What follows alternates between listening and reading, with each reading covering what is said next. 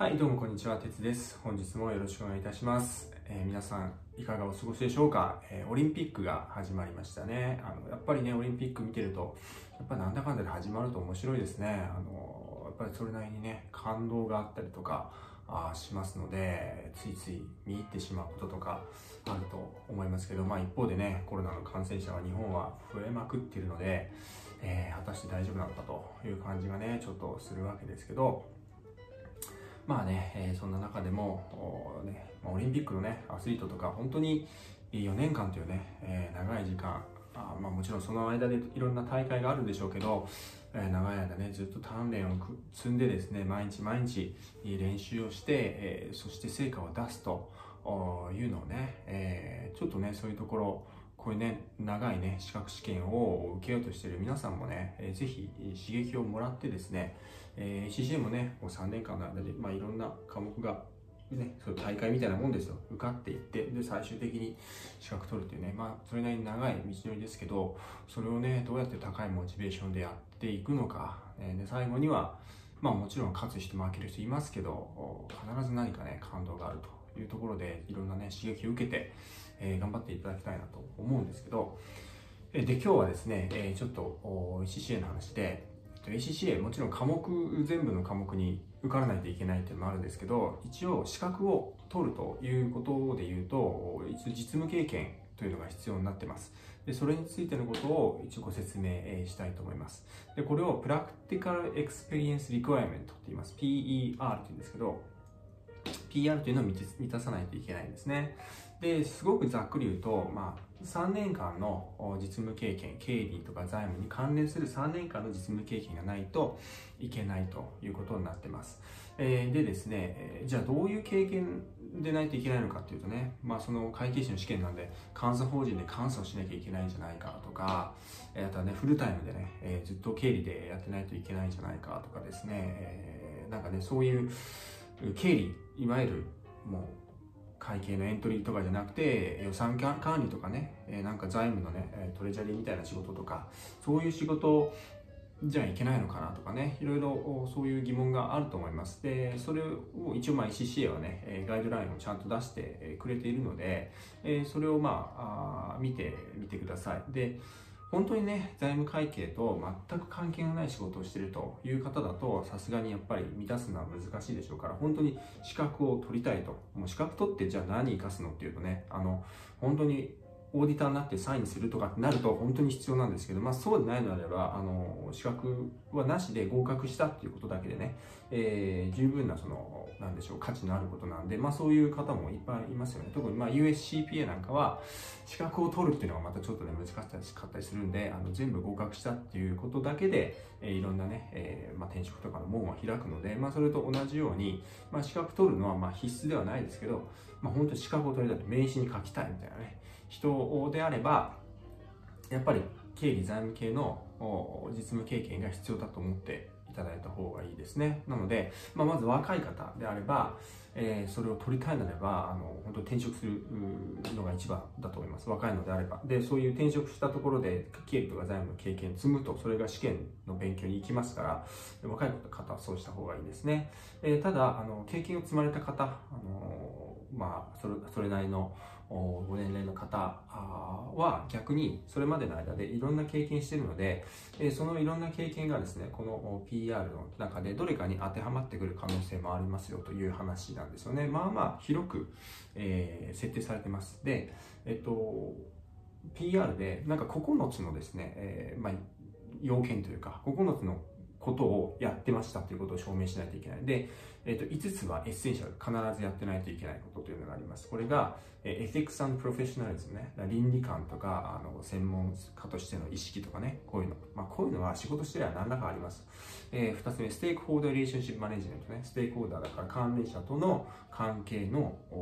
まあ、管理というかね、マネジメント。これもまあ何かしらありますよ。Strategy Innovation ね。戦略とイノベーション。ね、これもまあ、別に会計税、会計と関連でなくても、こういうのはありますよね。どんな仕事してもあるはず。 Governance Risk Control。ね。これもまあ何かしらありますでしょ。あの、会計というふうにそんなにこう限定した書き方をしてないので、まあ、何かしらあるでしょうと。リーダーシップマネジメントね。これはね、そのそれなりの年次いった方であれば必ずリーダーシップとかマネジメントを経験してると思うんで、えこれ、こういうようなものが Essential として設定されてます。こういうのはまず必ず実務経験として満たさないといけないんですね。で、それ以外で4つ Technical というのを満たさないといけないですね。で、 Technical っていうのは本当になんか細かいことですと、こういう業務をやりましたみたいな話ですね。例えば、えー、 Corporate and Business Reporting ね、これはまあ財務諸表を作りましたとかね、えー、なんか財務諸表を analyze しましたとか、そんなようなやつ。ファイナンシャルマネジメント、これはどっちかというと、まあ、お金のね、えー、と財務みたいなやつですね。イバリエイティインベストメントね、そのだから投資の価値評価とかね、こういうのになってくると、別に財務経理じゃなくても投資の価値評価するようなお仕事をする人いますよね。えー、ワーキングキャピタルのコントロールね。だから、売掛金、買掛金、在庫のコントロールとか、こうなってくると、もしかしたら製造業で生産管理とか、そういう仕事でもこういう仕事をしてるかもしれない。あとは次、えー、マネジメントアカウンティング。これはいわゆる管理会計ですよね。管理会計って、まあ、必ずしも会計、えっと、会計財務の部門がやってるとも限らないので、経営企画とかね、えー、こういうところとか小さい会社だとね、そういうお仕事をなんか任されてる人がいたりとかね、えー、なんでそういうマネジメントアカウンティング系もこういう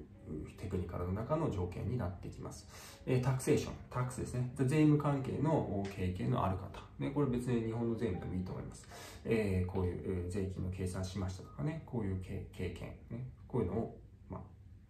一つありますね。えー、 Audit Assurance ね。まあ、オーディットした人、ね、とか、こういう人は当然当てはまってきます。まあ、日本人で、ね、えっ、ー、と、 audit firm で、えー、働いている人で ACCA ってあんまり、まあね、そもそもオーディットファームに入る段階で、あの、ACC、USCPA とか日本の CPA とか必要になるんで、まあ、おそらくね、HCA 目指す方あんまりいないかもしれないですけど、まあ、もし、ね、すでにお持ちの方で、えー、オーディットの経験ある方はもちろんそれは使えます。えー、アドバイザリーコンサルタンシー、ね、ビジネスアドバイザー、なんかビジネスに関するコンサルティングね、なんか、えー、会社が海外進出する時のなんかそのコンサルティングとかね、そんなんでいいと思います。こういうのでも大丈夫。で、データ、デジタルテクノロジー、データアナリシスとかね、えー、デシジョンサポート、なんかこう、意思決定のためにデータアナリシスするような仕事とかね、もう財務とちょっと、経理財務とちょっと離れたような世界ですけど、こういうのもあの大丈夫になってますと。いうことですね。なので、まあ、あの、結構ね、広く、幅広く設定されてくれているので、あの、あんまり恐れずにやると。で、ただ、あの、どうもちょっとまだ若い方とか、あ財務経営経験の時間がね、短い方とかっていうのは、この経験を資格取りたいのであればですけど、この経験をちょっと探しに行かないといけない。小さい会社であればもしかしたらね、ちょっとそこのお仕事を手伝わせてくれとかね、えー、そういうことで、えー、やる必要があるかもしれないですね。で、この実務経験がまあ合計で、えー、3年間必要になってきます。で、えー、最後にですね、その経験ある監督者、 experience supervisor というのが、えー、この人はこういう実務経験を実際にしましたという証明をもらわないといけない、まあ、サインオフをもらわないといけないですね。で、社内にもし会計士、まあ、日本の会計士でも US の会計士でも、まあ、同等の ACCA と同等ぐらいの会計士であればサインオフできるんですけど、社内にいればその人に、まあ、一緒にね、お仕事で絡んだ人がいいですけど、絡んでないのであれば、まあ、絡んだす自分の資格持ってないスーパーバイザーと、その有資格者とかをね、こう、いろいろうまくやってですね、できるようなので、まあ、この辺は細かいところは、あの、本当微妙な場合は ECC に問い合わせてやった方がいいわけですけど、えー、まあ、社内ね、いれば、あそういう有資格者がいれば、そういう人とですね、えー、お仕事で絡んで、そういう方に参与してもらう。で、えー、社外にいる場合、ね、あるいは例えば自分がクライアントでオーディターとかね、えそういうのでもいいみたいなので、えー、なんかね、そういう会計士のつながりというのがあるようなお仕事にやっぱりついておく方がいいですね。まあ、なくても、そういう自分のスーパーバイザーと有資格者とかをこううまく組み合わせて、え、CCA にえこれでいいですかということで、えやっていくというのも選択肢としてあるようですね。えー、なんで、まあ、ちょっと繰り返しになっちゃいますけど、若い方ね、若い方でどうしても資格を取りたいという方は、まあ、ECCA の勉強するんだったら、もうせっかくだったらキャリアチェンジをしたしてしまうのも一つの手じゃないかなと思いますね。あの、日本のね、えー、まあ、大きな会社とかで、いわゆる普通のなんか営業マンとかになっちゃうと、なんか特にこれというスキルがあるでもなく、その会社特有のですね、ことを覚えることになって、それはそれでね、会社の中で偉くなっていくんですけど、その、市場に出ると意外と自分の価値がないみたいな世界になってしまう可能性もあるので、まあ、そういう世界ではないところで専門家として、えー、生きていくということをね決心される方は、えー、キャリアチェンジというのを若い時に考えるというのは一つの選択肢ではないかと私も若い頃ね、なんか営業マンみたいなことやってましたけど、まあ、キャリアチェンジして、小さい会社の経理にピュッと移って、まあ、そこから専門家としてのキャリア始まって、まあ、若かったんでね、そういうことできましたから、まあ、若い方はそうしてください。まあ、でも、キャリアのある方は、ね、まあ、その、その中でも、自分のね、えー、まあ、知見を広げるという意味で ACC を学習してい、くと。で、もしかしたら、その過去の経験とかがね、この ACCA の、この資格取るためのやつに活かせる部分がどっか探してあるかもしれないんで、えー、そういうふうに考えていただくといいんじゃないかなと思いますね。えー、なので、えー、今日はですね、えそういったあ、どういった実務要件があれば資格、本当に資格を取りたいのであればですけどね、資格を取れるのかということをちょっとご説明いたしました。えそれではですね、また、ちょっとコロナ増え続けていますが、どうぞあのお気をつけて、えー、頑張っていただきたいなと思います。それでは、ありがとうございました。